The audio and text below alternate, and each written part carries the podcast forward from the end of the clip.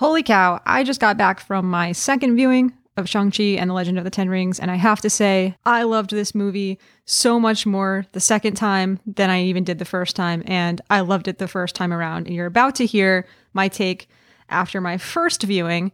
I'm here on the microphone again because I had to put my final edits on the track that you're about to hear. And I just had to come on one more time and say, after the second viewing, I am even more fired up about this movie.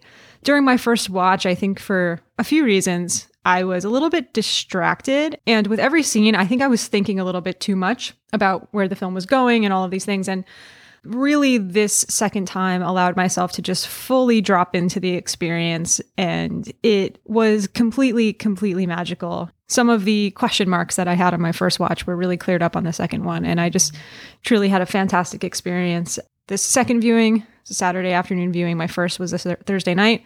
And as you're going to hear me say, the Thursday night crowd was good. The Saturday afternoon crowd was even better.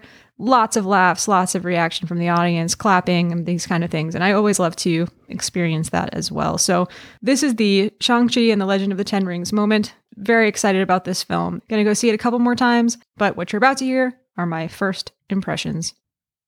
Hello, everyone, and welcome to another edition of the First Impressions series here on There Was an Idea, a Marvel Cinematic Universe podcast. As always, I'm your host, TK, and if you're enjoying the podcast, you can follow me for updates and behind the scenes extras at an idea underscore podcast on Instagram and Twitter. And please consider leaving a rating and review on Apple Podcasts. So, I am here today to talk about my first impressions of Shang-Chi and the Legend of the Ten Rings. I set a precedent a couple months ago with the release of Black Widow that what I would do for the new theatrical releases in the MCU as they are coming out, and we are going to be getting more and more of them, over the next couple of months and into next year, that what I would do is after I've seen the movie for the first time, come on the microphone, give my first impressions, talk about scenes that stood out to me, characters that stood out to me, my t- big takeaways just from that first initial viewing, talk a little bit about my experience in the theater and so on. And then after a few weeks, do a full episode in which I have a conversation with a guest and we really dive into the big ideas of the film, and get into some analysis and connections in true There Was an Idea of fashion. So definitely look out for that more complete, in depth review and analysis coming up on the podcast in a few weeks. But for now, here are my first impressions of Shang-Chi and the Legend of the Ten Rings. Saw this film once so far, Thursday night of its release. IMAX showing, local movie theater, suburban area, not a fully packed theater by any means. There was certainly some space. It was a 6:45 showing and there were one or two other showings in IMAX later that night as well as multiple showings uh, in Dolby and regular digital as well. So not fully packed by any means, but definitely a good showing, especially considering the reality of the pandemic.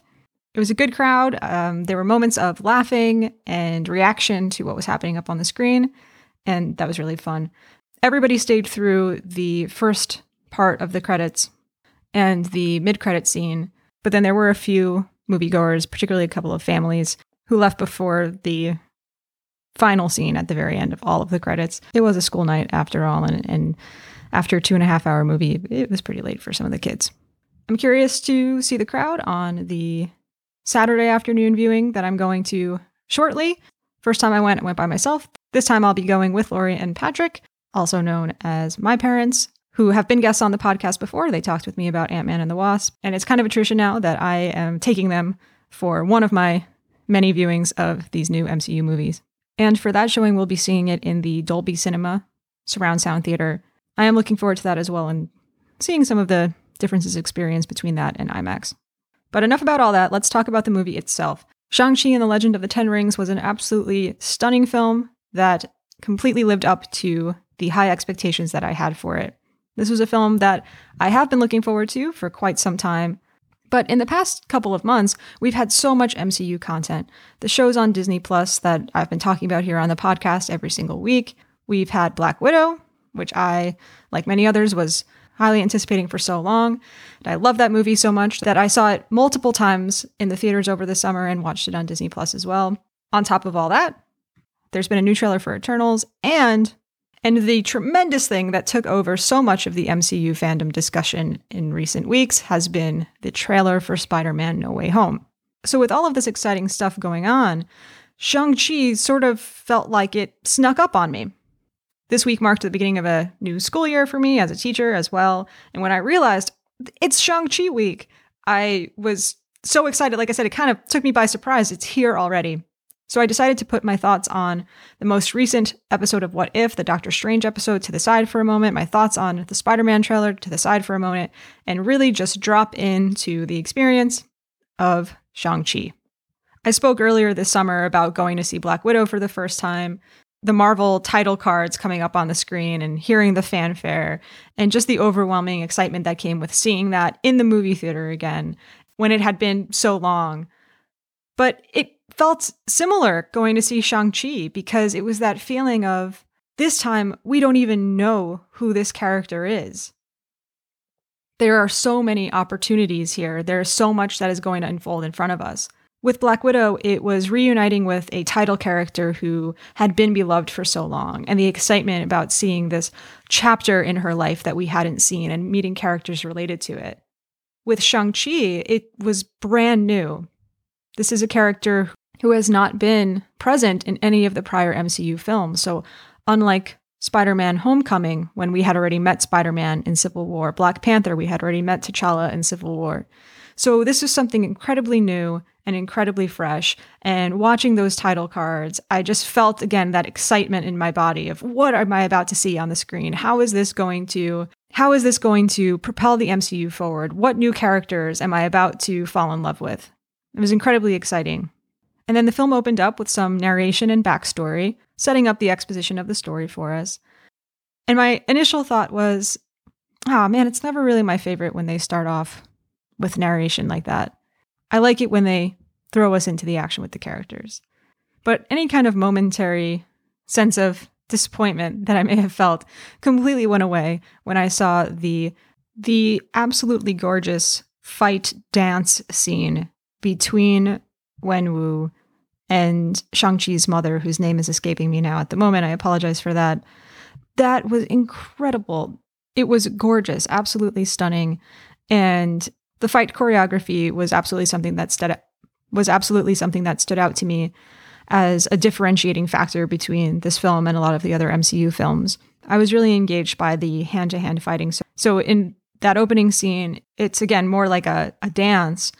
And then in the scenes that are more traditional fight scenes like Shang-Chi facing off with Razor Fist and the other Ten Rings men on the bus in San Francisco, and then the scene in Macau when they're fighting on the scaffolding of the high rise building. Those were some of my favorite scenes in the movie because I just loved watching that hand to hand level Shang-Chi, other fighters in the Macau seeing his sister Xu Xialing as well. Just in those moments you you learn so much about the characters who are involved and their story going on as the fighting is taking place as well. So those are some of my favorite types of fight scenes or larger set pieces in the entirety of the MCU are the ones that that kind of connect with the central character in this really intimate sort of way.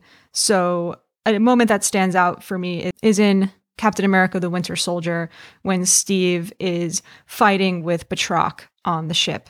And it's just this intimate moment between the, those two characters and you and you see the expressions on Steve's face and you're learning more about the character and where's he and where he's at in that moment. In Black Widow, the fight scene between Natasha and Yelena when they reunite does much the same thing. It achieves that same goal of indirect characterization through the decisions the characters make in those fights and how they interact with each other. Seeing Shang-Chi's parents in the flashback at the beginning dance as they fight was such a cool way of establishing the connection between those two characters and how they developed their relationship. And this was backstory. We didn't we didn't give a ton of time to see, seeing them fall in love and their relationship developing, but we got it in that short sequence by their facial expressions, by the way they move around each other, by the music, by the art direction and everything. Similarly, on the bus, we see Shang-Chi. In that moment, when he's faced by the Ten Rings guys, he is very much Sean, this character, this version of himself that has largely put his past behind him. And he doesn't want to fight. He's not the type of guy who's looking for a fight, despite how talented at fighting he is. So, what we see is his connection with Katie and the care he has for her being the thing that kind of propels him to fight back on the bus. And obviously, that's also the scene in which we learn that he is a badass fighter. And the it was just so absolutely cool. Everything about that sequence, the tunnel, Razor Fist's Razor Fist, Awkwafina's character, Katie, driving the bus. Awkwafina is a character that I think a lot of people like her or don't like her uh, because of her her comedic style. Her comedic style seems to be a little bit polarizing. I was not super familiar with too much of her work before this film. I truly enjoyed her portrayal of Katie in this film. I thought that she brought a good level of kind of quote unquote sidekicky humor into it, but but it wasn't humor that detracted from the story. And it also allowed Shang-Chi to show some of his humor, specifically for actor Simu Liu, who is a funny guy if you've seen his work on Kim's Convenience. So it was so cool to see how a scene like the bus scene allowed all of those aspects of what Simu can do as an actor and who this Shang-Chi character is come together in that sequence. And then I also mentioned the fight scene in Macau on the side of the building. I thought that was fantastic. I don't think it's an accident that the visual of Shang-Chi on the outside of the building holding his hand out to urge Katie to come with him after the Ten Rings have infiltrated the fighting ring that Shang-Chi's sister Xialing runs, that image for me evoked Aladdin and Jasmine when he's inviting her to inviting her on the magic carpet ride. And a whole new world is the song that that earlier in the movie Shang-Chi and and Katie are are singing together at karaoke. There's a lot more to say about the entire sequence in Macau, including the cameos by Wong and Abomination. I'll certainly get into a lot more detail about all of this stuff in my full Big Ideas episode on Shang-Chi, but I loved everything about the Macau sequence. Thought it was very cool. I had wrongly predicted when I was on MCU Rewind that the fighting ring scene would, would take place in Madripoor. So my bad on that. And I'll be recording with those guys in a couple days to do the results episode for our predictions. So you can look out for that coming up. So as I said, we see Wong, we see Abomination, and another character from a prior MCU installment that we see is, of course, Trevor Slattery. And I liked the way that they they brought his character back in. I had also wrongly predicted that he would just be a, a tiny cameo, um, but we saw more of him than I was expecting. And Tony and Al from MCU Rewind correctly predicted that Slattery has been serving this sort of court jester role for Wenwu after he had been been essentially arrested by the Ten Rings. Slattery definitely got the biggest laughs from the audience. His relationship with the creature Morris was was cute.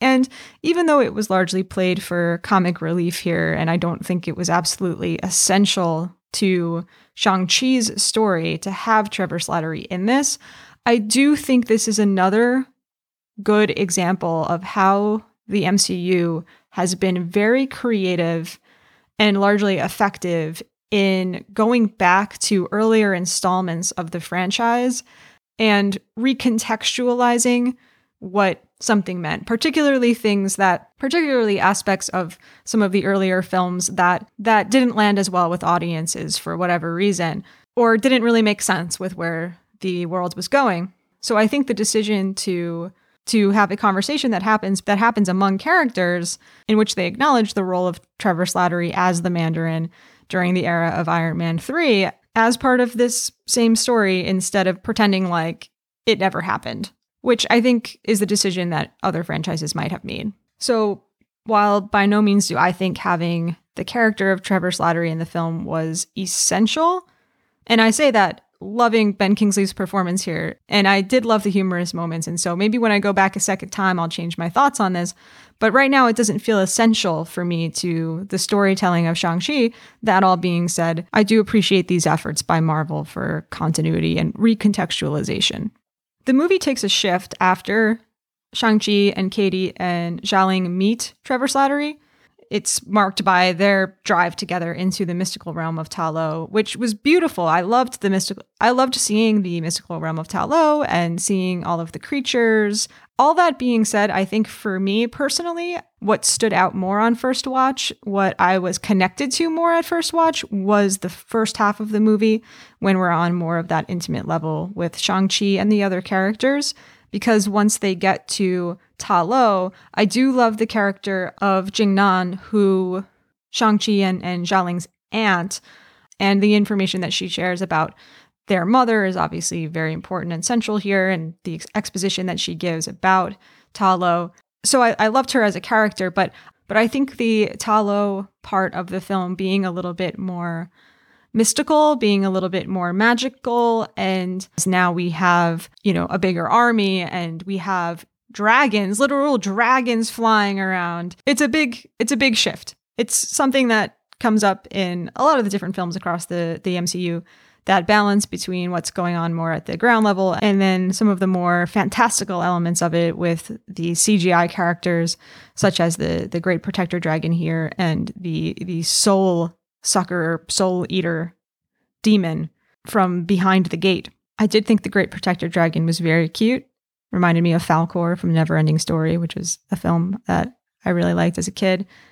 And it was cool to see to see Shang-Chi riding on him. So don't get me wrong, I like the CGI, I like the creatures. I think though that I also just in the moment really wanted more of Shang-Chi and Xialing connecting or maybe just to spend some more time on the ground with Shang-Chi and Wenwu and their relationship or whatever it might be.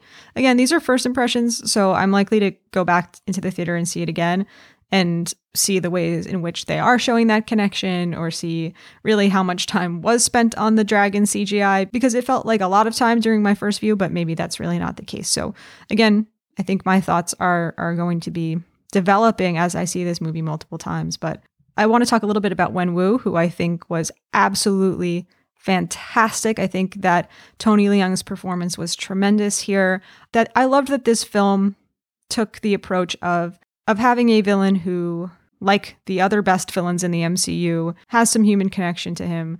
In the backstory at the very beginning of the film, he doesn't feel like somebody that you can root for. This guy who is power hungry and has used these these tools that he has found or been given or or stole we don't really exactly know just yet but that he's used these tools for for negative purposes he's built this ten rings army and we know from the original iron man that those guys are not good and so at first he's like okay wow he's this larger than life villain but I like that the majority of the film kind of took him down more to that level of just this man who is struggling with an important loss to him and who we find out is is being misled by these these voices. And I thought that some of the most powerful moments in the film occurred between him and Shang-Chi. And I'm really bummed that he's dead because I think it would have been cool to have the opportunity for Wenwu to be in the story again. Talking post-credit scenes, we did see in the the final final scene. So the one that's actually post-credits, we see that his daughter is poised to take his place. And I think that's very, very interesting. It's not that MCU hasn't done complicated sibling stuff before with Loki and Thor or being the prime examples, but this idea of a second film maybe focusing on on Shang-Chi coming up against Xialing's version of the Ten Rings. Just seeing what she's going to do with the Ten Rings is really interesting. Obviously, we know the first change that she made was to make it so that they weren't only training boys, which was something that her father had done. Then, of course, the realm that is is more representative of her mother in Ta Lo, they do train everyone equally. So maybe we see her version of the Ten Rings bringing in aspects of as as was featured in the trailer uh, with his aunt telling Shang-Chi, right? You are your mother and you are your father, right? So maybe we see her bringing in aspects of both. Uh, maybe Shang-Chi is becomes more representative of his mother's story. Maybe she becomes more representative of their father's story. Maybe they come to a head. I love what that post-credit scene set up. It's many opportunities for the future. Before I talk about the mid-credit scene for a second, just want to go back back to that line and Shang-Chi encompassing both of his parents and I love that we see in the fight between him and Wenwu that the color surrounding the rings when Wenwu is controlling them is this blue color. And then when they move to Shang-Chi, it's this orange color. The blue seeming to be more of the palette associated with his dad in this movie, and the gold seeming to be associated more with his mom. So I kind of like this idea. And because I had noticed that in the trailer and I was kind of looking out for that, I noticed earlier in the film when they first arrive at Ta Lo, Shang-Chi is wearing is wearing a, a bomber jacket that is blue and gold. So I thought that was pretty cool. Okay, so ending of the film, Shang-Chi and Katie talking to their friends in San Francisco about their wild adventures. Portal shows up. Wong tells Shang-Chi and Katie to come with him. I'm glad that the post-credit scene brought us there because I was very curious as to what the heck was going on. So, in true MCU fashion, they use this post-credit scene to make some connections to other films in the MCU. In this case, specifically setting things up for future installments. And this movie was such an incredible origin story that I didn't feel like I needed cameos by other MCU actors. I didn't feel like I needed it to set up something else coming in phase four. But all that being said, of course, like any fan, I was very excited to see Mark Ruffalo as Bruce Banner on the screen. Then, of course, and he's there in hologram, and then, of course, it pans, and I was like, well, if whoever's here is here in hologram, it can be anybody. Who's it going to be?